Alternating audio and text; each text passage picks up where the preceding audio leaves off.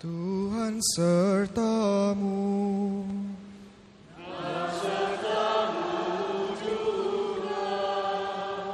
Inilah Injil Yesus Kristus menurut Yohanes.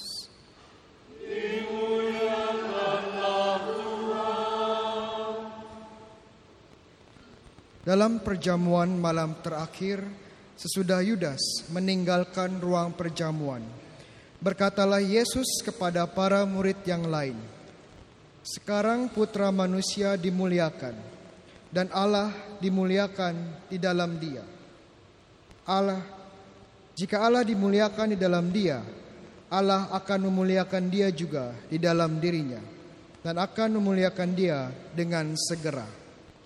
Hai anak-anakku, tinggal saat lagi aku ada bersama kamu.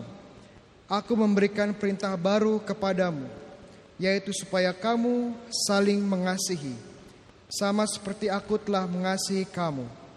Demikian pula kamu harus saling mengasihi. Dengan demikian semua orang akan tahu bahwa kamu adalah murid-muridku, yaitu jika kamu saling mengasihi. Demikianlah Injil Tuhan.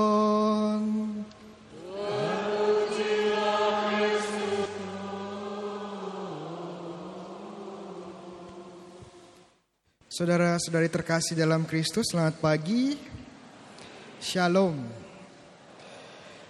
Untuk mengerti bacaan Injil pada hari ini, kita perlu mengetahui konteks. Konteks bacaan Injil ini apa? Itu Yesus dalam perjamuan terakhir. Yesus dalam perjamuan terakhir. Dan apa yang dilakukan Yesus dalam perjamuan terakhir? Menurut Yohanes, pertama pembasuhan kaki. Dan setelah pembasuhan kaki, Yesus memberikan amanat-amanat terakhirnya. Kenapa amanat terakhir? Kita ingat setelah perjamuan suci atau perjamuan terakhir, Yesus akan menderita sengsara dan disalib. Jadi Yesus memberi amanat-amanat terakhirnya dan salah satu amanat yang paling penting diberikan Yesus kita dengar hari ini. Amanatnya apa? Yesus memberikan sebuah perintah baru. Perintahnya apa? Supaya kamu saling mengasihi seperti aku telah mengasihi kamu. Sebuah perintah baru. Lalu pertanyaannya kenapa Yesus harus memberi perintah baru? Apakah ada perintah lama? Perintah lama yang mana ya? Untuk tahu perintah lama kita harus kembali ke perjanjian lama. Iya. Kita ingat waktu Allah ya Tuhan Allah membebaskan bangsa Israel dari mana? Dari Mesir. Dari Mesir mereka menuju ke Gunung Sinai dan di sana dengan mediasi Musa Allah membuat sebuah perjanjian. Isi perjanjiannya apa? Bahwa Israel akan menjadi umatku dan aku menjadi Allah Israel. Dan ini sebuah perjanjian yang luar biasa. Sebuah keistimewaan yang hanya bangsa Israel punya waktu itu. Tapi ingat, dengan keistimewaan yang besar, datanglah kewajiban yang besar juga.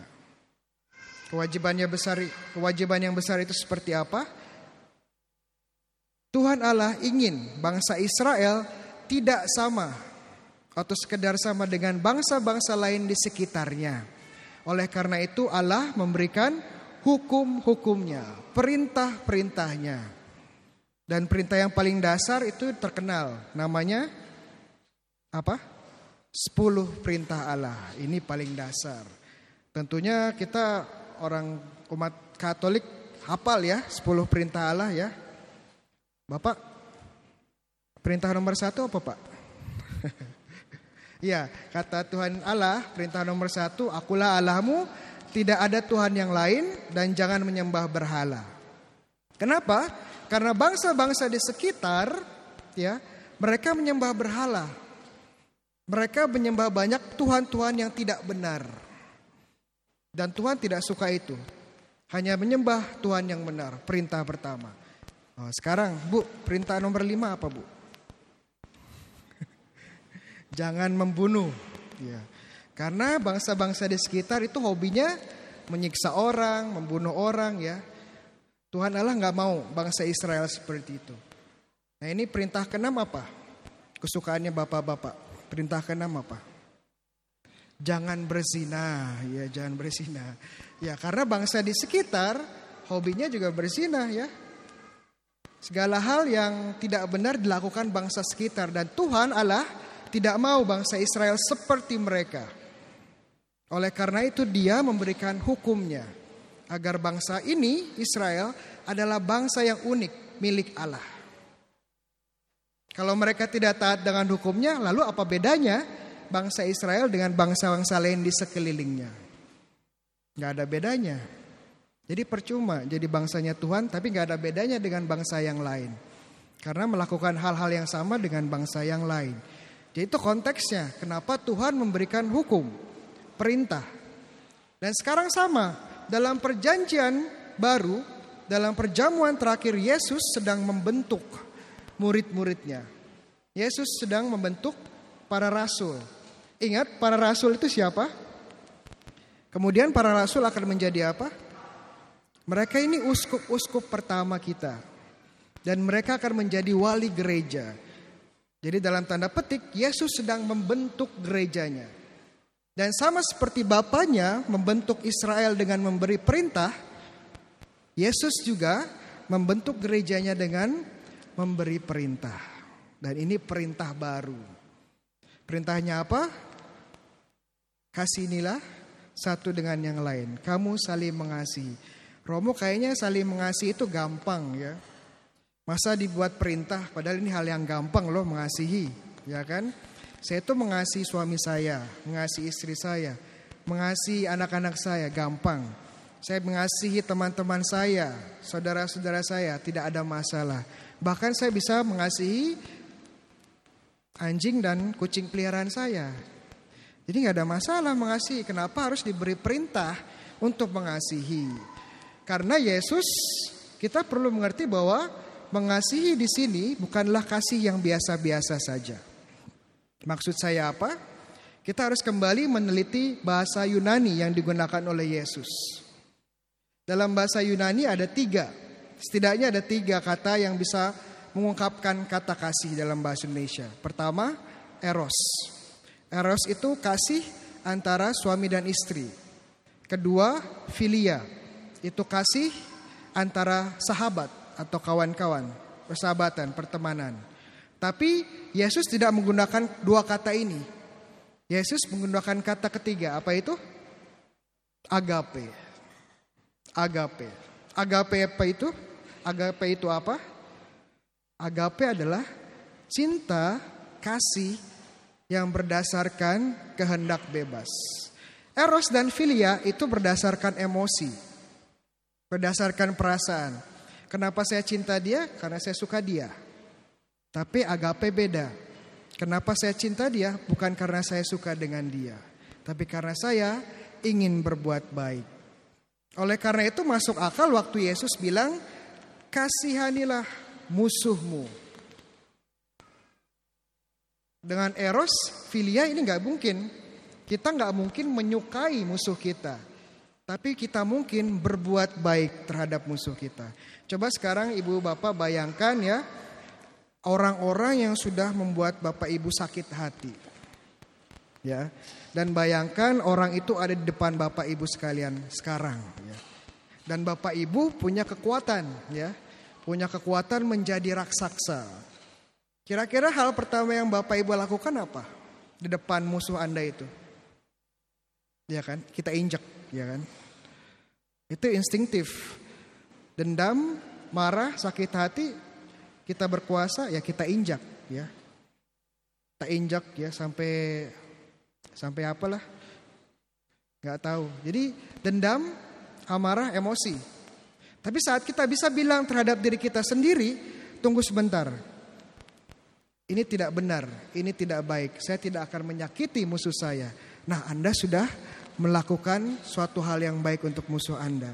Anda telah melakukan kasih yang berdasarkan agape. Sulit ya, Tapi bisa, bisa. Bisa. Tapi sekali lagi ini bukan hanya agape yang diinginkan oleh Yesus.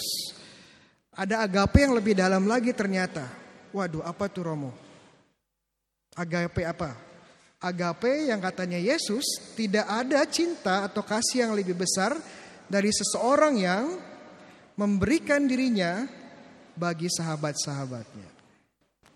Jadi agape tidak hanya berbuat baik, tapi juga sampai titik pengorbanan. Berbuat baik saja sudah susah, sekarang Tuhan Yesus mau kita berkorban. Susah. Tapi ini perintahnya. Kalau kita nggak ikut perintahnya, kita nggak bisa menyebut diri kita sebagai murid Yesus. Kalau kalau kita masih kesulitan mencintai, kita nggak punya hak untuk menyebut diri kita sebagai murid Yesus. Sulit, ya, tapi bisa. Saya ingin mengakhiri homili singkat ini dengan sebuah cerita. Saya ingin memperkenalkan seorang tokoh namanya Toto Megelianes, seorang pemuda dari Filipina, usianya baru 18 tahun. Dia orang miskin, bekerja sebagai tukang konstruksi bangunan. Suatu hari 2016, oh, 2009, kota Metro Manila itu dilanda oleh Typhoon Ondoy atau badai Ondoy dan karena typhoonnya ini sangat kuat membawa air banyak dengan cepat Metro Manila kebanjiran ya banjir hal pertama yang dilakukan Toto ini ya dia ingin menyelamatkan rumahnya kebanjiran dari kebanjiran ya pertama dia menyelamatkan keluarganya ke tempat yang lebih aman tapi dia menyadari setelah keluarganya aman ada orang-orang yang masih terjebak di dalam banjir. Lalu dia memutuskan untuk menyelamatkan mereka, untuk menolong mereka. Kalau airnya deras, berbahaya, dia hanya mengikatkan diri dengan tali dan mulai menyelamatkan melawan arus, menolong satu persatu orang yang terjebak banjir di daerahnya. Dan tidak disangka dia berhasil menyelamatkan lebih dari 30 orang. Dia pikir sudah selesai, dia juga sudah kecapean. Tapi dia sadar ternyata masih ada satu orang lagi, seorang ibu dan bayinya yang masih terjebak. Kalau tidak diselamatkan mereka berdua akan mati. Dia bilang, "Oke, okay, ini yang terakhir." Dia pergi melawan arus, berhasil menolong dan saat dia berhasil mengangkat sang ibu dan anak ke tempat yang lebih tinggi, dia terpeleset. Dan karena dia tidak ada tenaga lagi, kecapean, tidak tidak kuat untuk berenang dan akhirnya dia terseret oleh arus. Tubuhnya ditemukan keesokan hari sudah tidak bernyawa.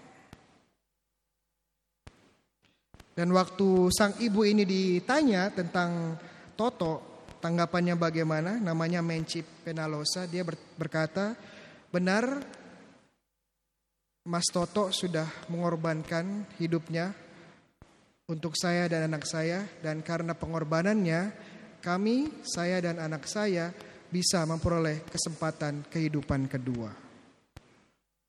Pengorbanan membawa kehidupan. Kasih sejati menjadi tanda bahwa kita adalah sungguh murid Tuhan. Pengorbanan tidak hanya harus mati, tapi juga dapat dilakukan dalam kehidupan kita sehari-hari. Orang tua, seorang ibu yang bangun pagi tiap hari, menyiapkan makan bagi anak dan suaminya, dan mengantar anak ke sekolah dan masih harus bekerja. Ini pengorbanan sehari-hari. Seorang bapak yang bekerja pagi sampai malam hanya untuk sesuap nasi bagi keluarga, ini pengorbanan. Anak-anak yang setia dalam pelajaran, tidak rewel, ini adalah bentuk pengorbanan-pengorbanan kecil. Dan inilah perintah Yesus. Perintah baru Yesus dan hanya dengan mematuhi perintahnya untuk saling mengasihi, kita sungguh dapat menjadi murid-muridnya yang otentik. Amin.